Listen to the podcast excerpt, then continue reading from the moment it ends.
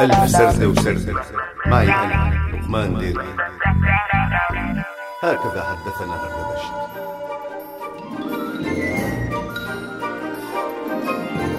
توم وجيري.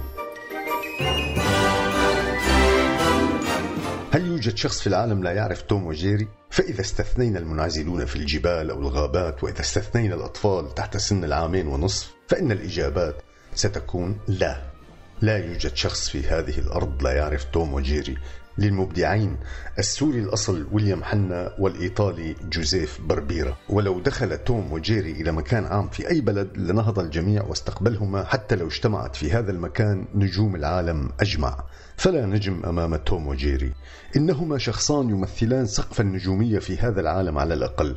فهما الجميلان بلونيهما المميزين والذكيان اللاهثان للابتكار كل لحظة في لعبتهما الأزلية والمضحكان لصغر همومهما ولانشغالهما بهدف واحد هو الإيقاع بالآخر والصبوران لانتظارهما خروج أصحاب البيت كل يوم ليخرجا متشوقين كل للإيقاع بالآخر الصديقان العدوان الجيران الأخوان الزوجان هؤلاء هم توم وجيري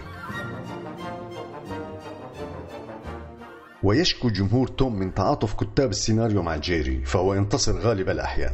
كما أنهم يصرون على إظهاره خيرا رغم كل الأفعال الشريرة التي يقوم بها بحق معبودهم توم بينما يتهم أنصار جيري الكتاب بأنهم يظهرون توم وسيما أكثر من جيري. ويقيمون له العلاقات العاطفية أكثر من جيري فهو الدون جوان وهو الفتى الأول. ويرد أنصار توم بأن الكتاب حتى في هذه يقحمون جيري ويجعلونه يتغالظ على توم وهو في أرقى الحالات العاطفية والرومانسية مع البوسيكات. فيقول أنصار جيري بأن توم أيضا لا يصدق أن يأتي ضيف لعند جيري حتى يحاول التهامه كما يفعل عادة مع الصوص الأصفر والفأر الصغير الأزرق القادم من فرنسا دائما. فيهز أنصار توم رؤوسهم متعجبين ويشرحون كيف أن ضيوف جيري هم الغلظاء وخاصة ذلك الفأر المكسيكي التافه عازف الجيتار الذي كان يقطع من شوارب توم كلما انقطع وتر في جيتاره. وهنا ينقلب أنصار جيري من الحمق ويقولون بأن أصدقاء جيري كلهم من علية القوم على الأقل. وليسوا كأصدقاء توم من القطط الشوارعية التي تخرج من حاويات الزبالة وتمشط شعرها بالبزاء وعظام الأسماك. فينزعج أنصار توم على هذا القدح والذم بحق أصدقاء توم من البروليتاريا الرثة. ولكن أنصار جيري يتحدثون كيف يأتي هؤلاء البروليتاريون وهم سكرانين دائما ومستعدين للقيام بكل أعمال السلب والنهب إنهم ببساطة رعاع.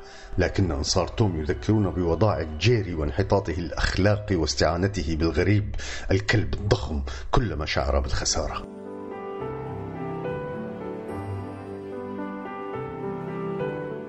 ولكن أنصار جيري ينفون التهمة عن جيري ويعتبرون أن المشكلة بين الكلب وتوم تتعلق بتغالظ توم على ابن الكلب الوحيد والمدلل واللي بيشوف الدنيا من أفاه فيرد أنصار جيري بأن مقالب جيري كلها رواق واسترخاء أما توم فهو ينفذ مقالبه بحقد شديد وهو بضربة واحدة بيعمل أربع نبيرات براس جيري وبيخبزه وبيعجنه وبيشده وبيمطه وبيضربه بالحيطان وبيصنع منه معجون اسنان وقطعة بوز غاسكاية ويكسره ثم يكنسه ثم يرميه في الزبالة ويفرك يديه ضاحكا ضحكة شريرة مثل الممثلين السوريين في دور الشرير السعيد.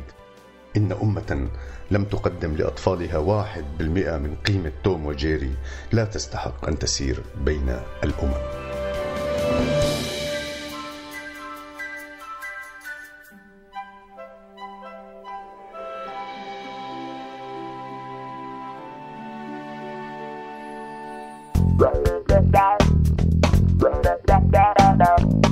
هكذا حدثنا هردبشت كنتوا عم تسمعوا لقمان ديركي بألف سردة وسردة عهوا راديو سوريالي.